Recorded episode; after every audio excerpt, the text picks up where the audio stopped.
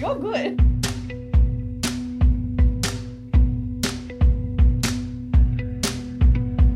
This podcast series leverages the beauty and richness of culture, diversity, and highlights the many stories that make up Western Sydney. We want to break through the stereotypes of what it means to be Australian and celebrate the strengths and uniqueness of our vibrant, thriving community. This is same, same, different. This is Western Sydney. Share your journey, tell your story, speak your mind, find your voice.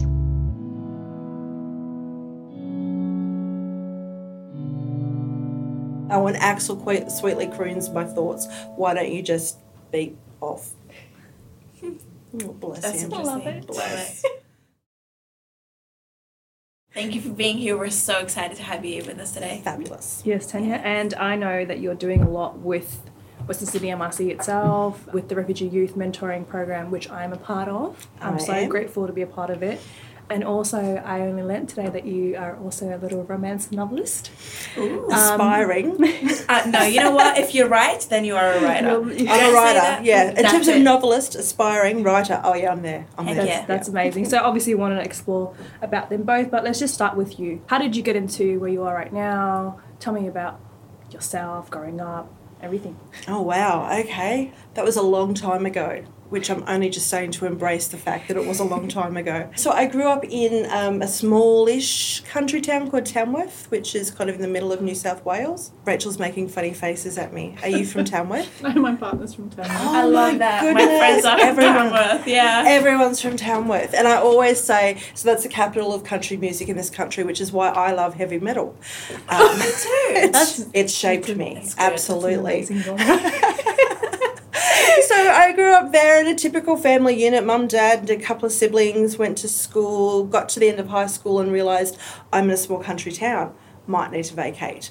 So I moved to Sydney to study and spent a couple of years trying to figure out what I wanted to do and eventually settled on community welfare because I realised I had a real passion for social justice. And it took me a while to figure that out, but now I'm very clear social justice. Yeah. That's good. That's amazing. I want to ask about two things, but I'll start with obviously when you came from the small town of Tamworth to Sydney, what were the challenges that you faced and what was great for you and what was also not so great for you? So the first thing for me was I finally understood the song "Welcome to the Jungle" by Guns N' Roses. I love that.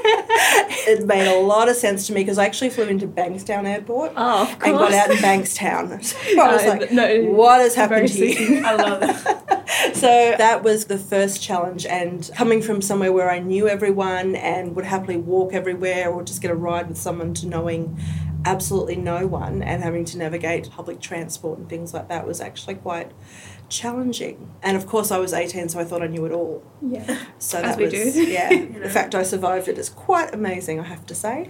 that's amazing. And the second thing I wanted to ask you was in regards to your passion and interest in social justice. How did you know that was it for you and also why? Do you know, I'm not entirely sure how I figured that out. I just knew, because originally I thought about doing law or acting, because they're quite similar.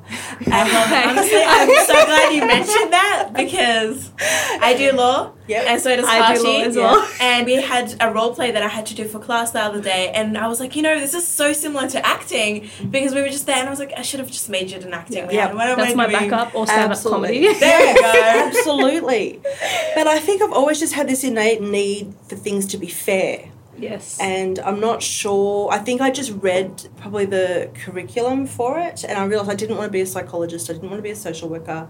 I wanted to be out in the community. Mm. So that's where I fell into it and realized that's where I wanted to be. for me personally, that resonates with me so well because my reason for doing law was for that exact same reason, and also my experience leaving from the corporate law firm background to where I'm in the public sector now and getting involved more in the community is because I just want to help people. You know, it has to be fair. There's so many injustices that I've seen, and I'm like, let me just help out where I can and how I can. Absolutely. Be part of the solution, people. Yeah. Definitely. Yeah, for sure. So I really want to know about your writing. When did you start writing? How did that become a thing you wanted to pursue? I can't remember a time I didn't write. When I was a kid, I used to write all the time, and I learnt to read and write really young because my dad had dyslexia, and so he kind of didn't have much of an education. So my mum decided to rectify that by teaching him to read and write and me at the same time. Oh wow. And that was before I went to school. So I've always been a reader and a writer. And when I was a kid, I used to write my own stories and type them up and illustrate them. And, and I was always reading. That was what I wanted to do. And I did actually have a cadetship with the local paper. But again, it was the local paper in a small country town, and everyone left. So I thought, no, no, I need to get out of here. This is not where I'm meant to be. And I think it just fell by the wayside. It just, I didn't know anyone who was a writer, I didn't know any journalists. So I just kind of pursued a career where I might earn some money. Yeah. I did study creative writing at uni, mind you. That went nowhere. In my creative writing course at uni, the only thing I did really well in was a poem where I finished quoting Axl Rose. it was like this heartbroken love story. And in the it's like, I can't remember what were the two lines. They've been in my head for so long and now I've forgotten them. Oh, and Axl quite sweetly croons my thoughts. Why don't you just beat off? Oh, bless That's him. love it. Bless. Well, I loved creative writing in school. Mm-hmm. I read so much romantic novels and a lot of vampires and werewolves. I don't I know was why. so into vampires. I don't know why. What's the thing with I was. I had it. this obsession. I, I wanted my boyfriend to be a werewolf. I was like, always Team okay, Jacob.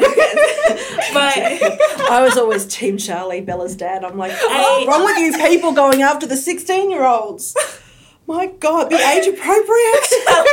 well, obviously for me it was very fitting. So I started taking some courses and getting involved again. A few years ago, I think I was at that crossroads where thinking, what am I going to do with my life? And someone said to me, what did you want to be when you were a child? And so when I was a child, I wanted to be a writer, and I realised that's actually who I want to be. So I started taking some courses and getting involved again, both as a freelance writer in the journalism side, but also a creative writer. And I thought I was writing suspense and thrillers until a very well known Australian author, who's this gorgeous lady with little nana hair and glasses, she'd hate me for saying that, but she's so sweet and lovely, and she said a very bad word and told me to get over myself, and I was writing a romance. And I thought, right. My first reaction was what I think probably a lot of people do is like, romance to be ridiculous. Yeah. ridiculous. but she encouraged me to join the Romance Writers of Australia, which I did, and that's when I actually found my tribe. I don't think you meant to say tribe anymore, but they're my tribe. and it was amazing. I suddenly realised that romance is actually everywhere and part of everything because love is what makes the world go round. You know, name a single movie where there's not a romantic element or a, a Yeah. book or, you know, anything. So I'm now proudly a romance writer That's amazing. and absolutely embrace that. I don't know, I kind of feel that at the crux of everything I do is storytelling, whether it's in my day job, working with people from a refugee background, or telling other stories or creating my own stories. It's all interconnected. I'll say when I was reading your submission, I was like, oh, she's working in the public sector and helping people and social justice by day and then like a romance novelist by night. It was like sort of like a superhero thing, and I was like, oh, yes, it's so exactly I inspiring. glasses on, glasses off. I know, basically. That's amazing. I'm a hopeless romantic myself and I love romance stories. I don't know Mhm. why, it's just something about the happy endings. What I wanted to ask you in regards to your work with Blush, I believe. So Mhm. you do like columns on there or Yeah, so I'm a regular contributor to Blush, which is an online magazine it's purely for people who love romance. So it's romance readers and obviously writers Yeah. as well. And it's the brainchild of Jackie Greig, who creates this on her kitchen table in Forbes, bless her heart. And she's also a romance writer. And it is the greatest side hustle in the world because I get to speak to the most amazing authors all over the country, all of my favourite writers. I just get to fangirl all over them. And I also get to learn a lot about podcasting, which I wasn't really aware of. Now I love podcasting and books to movies and you name it, there's a million different things that I'm like, well, what is this new platform or some way of being? I just love it. It's the best gig in the world. And you were talking about how at the beginning you didn't really know if writing was for you or being even a novelist, which I definitely think that you can do was for you. What would you say to people that are listening that when they're like a bit lost with their goals or what they're trying to achieve with life, what would you say to them? I think it's what are you passionate about? What brings you joy? Because if it brings you joy, then there's something in that to be explored. And we all need to pay the bills. Doesn't necessarily mean that what you're passionate about, what brings you joy, will necessarily pay the bills in the beginning. Uh, you've got to do what you do to get there. but never give up on your dreams. Especially in this day and age of digital technology, there's so many ways you can achieve your dreams and to reach out to people. And what I've discovered in the writing community is they are the most generous, amazing people in the world. I find it amazing that people whose books I've read and just love, I can actually contact them directly and they'll happily give me advice or tell me what I need to do. And I think that's true in any field, really. When you find where you're meant to be and what you're meant to be doing, there will be people along the way to help you, to mentor, Yeah. uh, to guide, to give you advice, to tell you when you need to maybe have a rethink, but always follow your dreams. And if you're not sure what they are, just remember what you were dreaming about as a child. Oh, it's amazing. I wanted to know do you feel like your writing of romance feeds into your day job or the other way around, or are they connected in any way? Yes. So one of the stories I would love to write one day. Well, actually, there's a lot of stories I'd like to write, but I'm really interested about the human experience. We all want love, mm. and I think you know I've grown up in Australia, so I have this Western view of what love is. But imagining myself growing up in say a village in Afghanistan and having those challenges that are facing women there, but still wanting love. I'm really interested in stories like that, and one day I hope to tell them. But yeah, love is everywhere. Yay, Yay, love. I feel like after this, we're just gonna be like, oh. Sprinkle some rainbows and butterflies. Yeah, I was like, absolutely. I feel like I'm gonna go home, resume writing because I love writing, but also doing journalism as well mm-hmm. as law. But I find it so hard to like write while I'm still at uni and working and keeping up with family and friends. And it's always just a thing I do during the holidays, really. Mm-hmm. And I don't think too much about it. But after this, I'm literally already so inspired to just go home. And Absolutely. No, no, just go gotta write, just gotta Yeah. do it. And I wanted to get your thoughts. Me and Sarah were talking earlier about how when we were younger, we used to be crazy into reading. We used to read all the time. I used to be up late at night, two o'clock in the morning, with a flashlight Literally. on my phone, mm-hmm. just reading, and my mum would come in and be fake sleeping Yep. because I would, I would love the books. But growing up, I feel like I don't do it much anymore because I'm preoccupied, whatnot. But also, I've noticed in both of our younger siblings, they don't read. Yeah. No, they're it's just- really uh, It's so sad. I've had my little sister ask me, she's probably going to kill me for putting this on here, and uh, she's asked me to read a book for her and just to give her the summary, and I was like, what? Oh, Second time bless. is she asked me if there's a movie about it. Can I just watch it? I was like, dude, seriously, That's read it. just Like, read, learn. It's not that hard. What are your thoughts about that with the new generation? I think, look, it is tricky because probably one of the reasons that I read so much when I was a kid is I didn't have iPads or the internet or, Exactly. or access to TV or that kind of thing. So reading was my escape. And I think in many ways it's a skill like anything else. You need to learn it. And once you start doing something, you realize. I mean, even if the internet goes down, the book is still there, people. You know, and it's an escape. You know, you go to the most wonderful places and worlds when you read, and I really encourage everyone to give it a go. One of the ways I do it with my own children, I just buy them books Yeah. Yeah. and role model reading constantly. yeah. Sorry, can't get dinner. I'm reading a book. I love Yeah. that. I love that. No, I do feed them. I do feed them. That's it, yeah, come No, second. three hours later, maybe, but we've gotta finish the book first.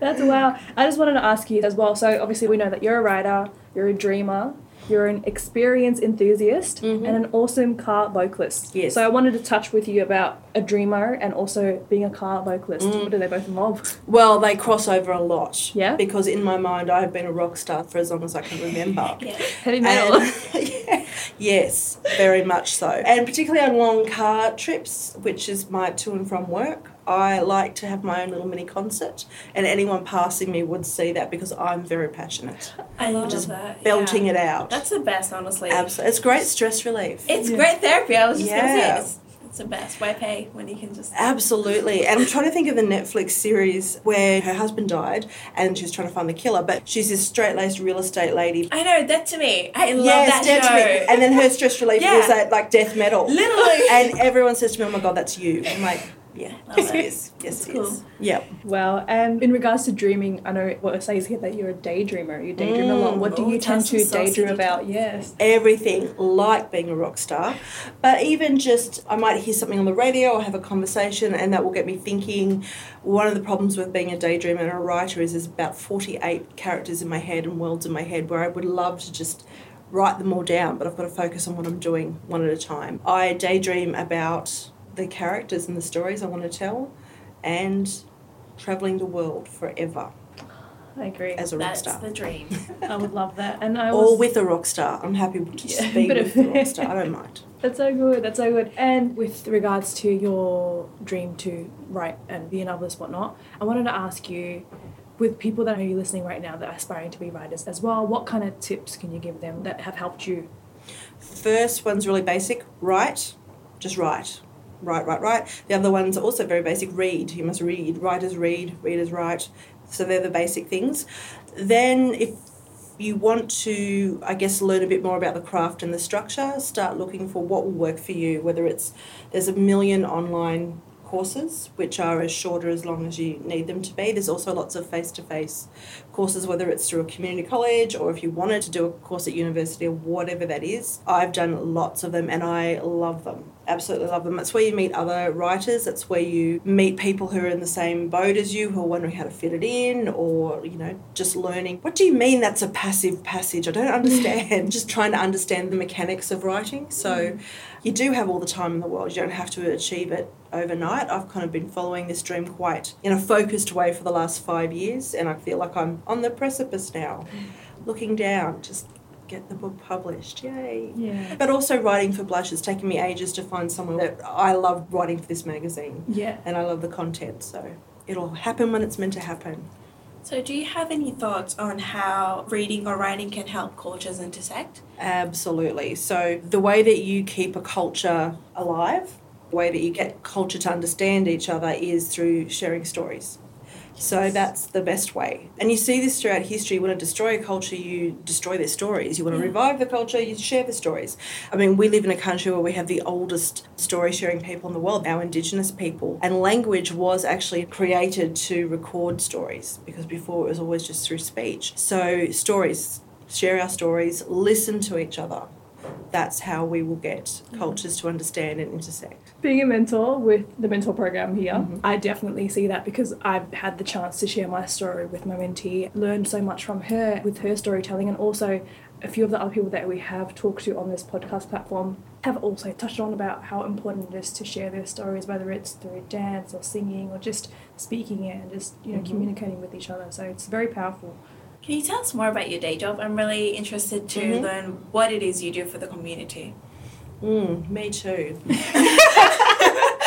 sure somewhere there. I'm going to go switch the hat. So, my job as the program coordinator of the Refugee Youth Peer Mentoring Program is a really interesting one. I basically support the four locations that look after the RYPMP, which is Liverpool, Fairfield, Wagga Wagga, and Wollongong. So they're really diverse regions that have a whole lot of different challenges. And it's about supporting the project officers, getting understanding of each location and each region, and bringing that all together to be one cohesive program. An important aspect of my job is also to illustrate the importance and the impact that this program is having on the lives of young people from a refugee background, but also the mentors as well.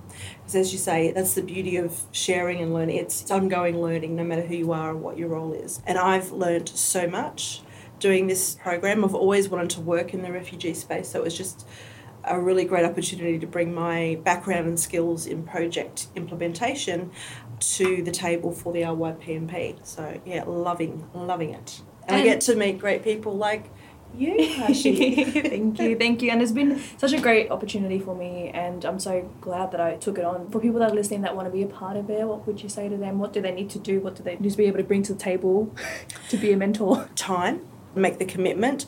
So it's a peer mentoring program. So that peer could mean a lot of things. It could mean peers in culture. It could mean peers in close in age. It could be a particular career path or life experience or an educational path. It might be someone that you want to just be able to talk to practice your english skills or it could be anything. But basically if you have the time to give you're probably going to make a great mentor So I was talking to you and Sarah earlier about how, in my opinion, I think mentoring programs are great, and I think they should be implemented in other aspects of our systems, but specifically within the juvenile justice system. I always thought that having a mentoring program in the more earlier stages when young kids get introduced to the criminal justice system would be very effective. What do you say? But do you think? Do you agree with that? Disagree with that? Absolutely, absolutely. I think for a lot of young people who kind of get involved in the criminal side of life. They're not striking out on their own, deciding, oh, I'm going to do this bad thing. It's the environment they're brought up in. They don't have necessarily the role models that could help. I guess talk through some other choices with them, which is really sad. So I think a mentor would be fantastic. I think early on, before young people become institutionalised in Yeah. corrective services, will be really great. And there are a lot of people who would be supportive, I think, of that in the wider community. Yeah, yeah. Hopefully we can get something happening with that. Fingers crossed. Yes, government, if you're listening, please fund. money. we'll run a pilot for you.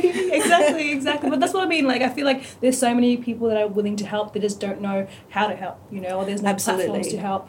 Going back to your interest with writing and whatnot, and also just you in general. Who were your personal heroes growing up, Mm. writing wise, and just in life?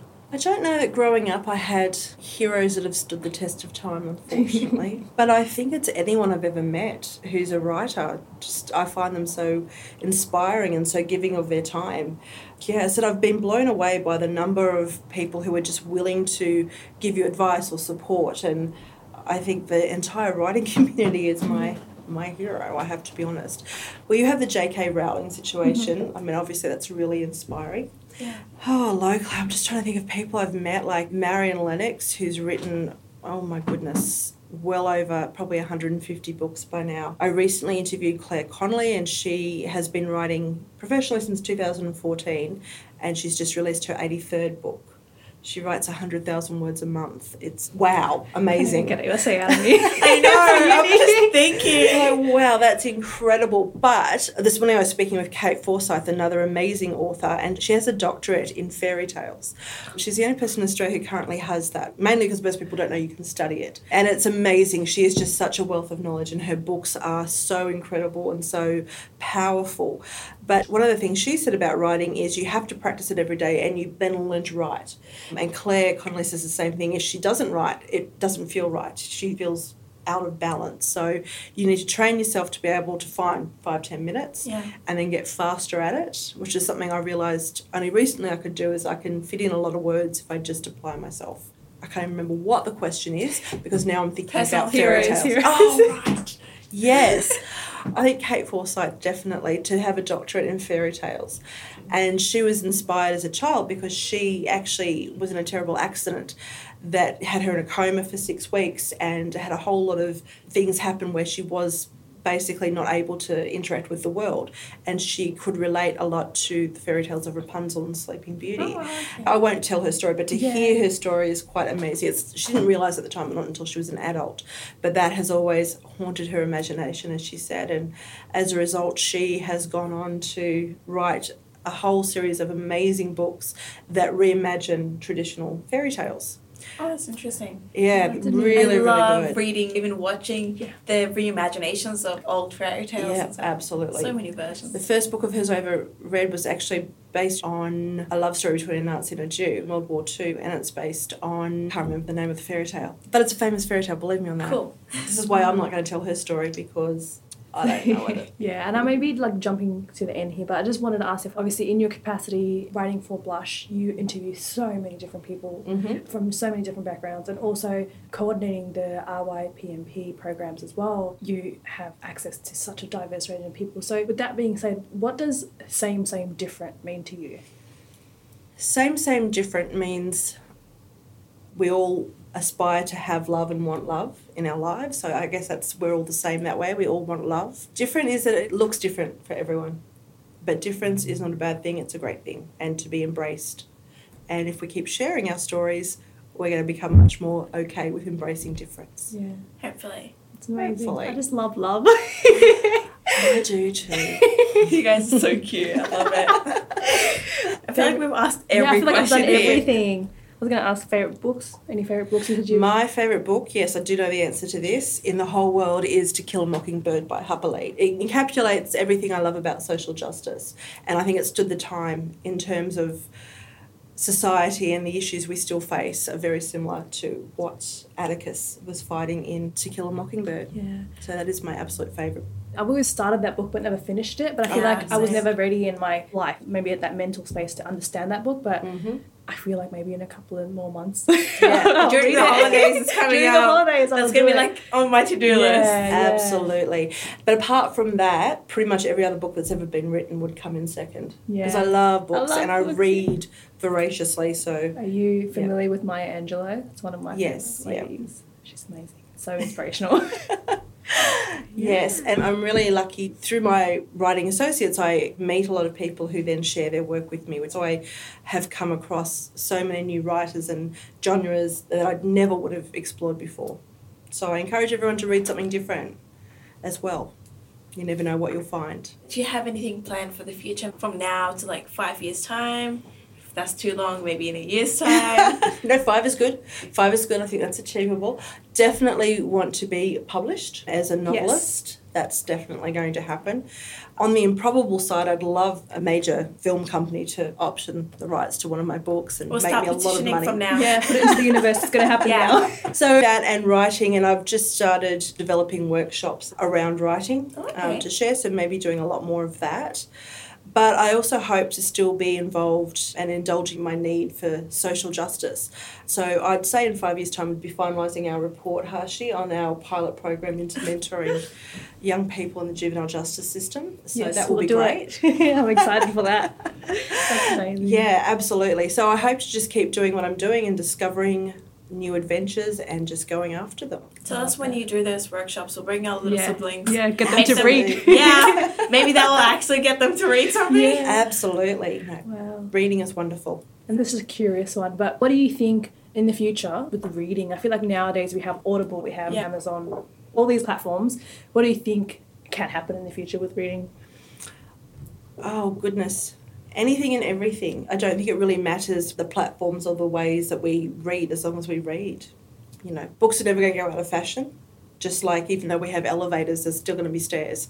Uh, so that's I just the way that. it is. But the way people access the things they want to read, I think the more ways we can do that, the better. And let's not forget our libraries, people. Libraries are the best. Yeah, absolutely. They're the best place if you want to read and don't have any more space on your bookshelves at home, like me. Uh-huh. Half of them are like unread. Like I'll start a book and then I'm like, yeah, I have to finish that later. Don't have time now, and put it back, and I just never pick it up again. It's just it's a struggle. the same problem for me at the moment. Yeah. I don't know why, I don't know what's going on, but I start a book and I just can't finish it. And then in the meantime, I'm doing something else and I find another book I find interesting. Yeah. I'll start that too. Hopefully, I'll get all of those done The soon. worst is when you done. have so many unread books in your bookshelf, or you just started the book and you left it, and then you go out to buy more yeah, books. like who do Yeah. you think you are? No, no, what are you doing? That's okay. It's My okay, to be read thank you. pile is about 70, and I just keep adding to it. Okay. And then the way I deal with that when I feel like this is out of control as I just start reading on Kindle. Like hiding, you can't see it. hiding the And purchases. inspiration. Yeah, yeah, yeah. No one can see them if they're Yeah. on the computer. Yeah. And you know what? I feel better because if you're saying it's okay, it's Yeah. definitely okay. and Honestly, you're the one that loves I have reading and become writing. so inspired today. I'm gonna live by all your words. Oh, That's it. your book pile. Oh, well, just write, write, write, write, write, write. That's all I can say. Keep Awesome. writing. Just letting you know, once you get your books published, we're gonna be the first Yes. readers. Number one fans right here. Yay! That's it. I'll invite you all to the launch, Yes, which will be I want enormous, and everything. and probably send me bankrupt because no one's going to bankroll it for me. But you only get We'll to launch your debut novel once, so Exactly. Thank you so much, Tanya, for being here with us, sharing your story Thank and you the for having me. Anything else you would want to say to people listening? look, love really does make the world go round, and we all become kinder when we love and share our stories. So keep sharing, keep loving, Love But- costs you nothing. That's Yes. and kindness costs nothing as well. Exactly. Yes. Exactly. Thank you so much, Tanya. Thanks for having me. To find out more, visit wsmrc.org.au forward slash SAME. Hey Hashi, did you know that this podcast is actually funded by the Multicultural New South Wales? No, I did not know. But Yeah. did you know? I just found out. did you also know that Audio Technica has funded much of this podcast as well? no, I did not. Thank you so much for letting me know. Yes, and thank you, Audio Technica and Multicultural New South Wales, for helping us bring the stories of the Western Sydney to the world.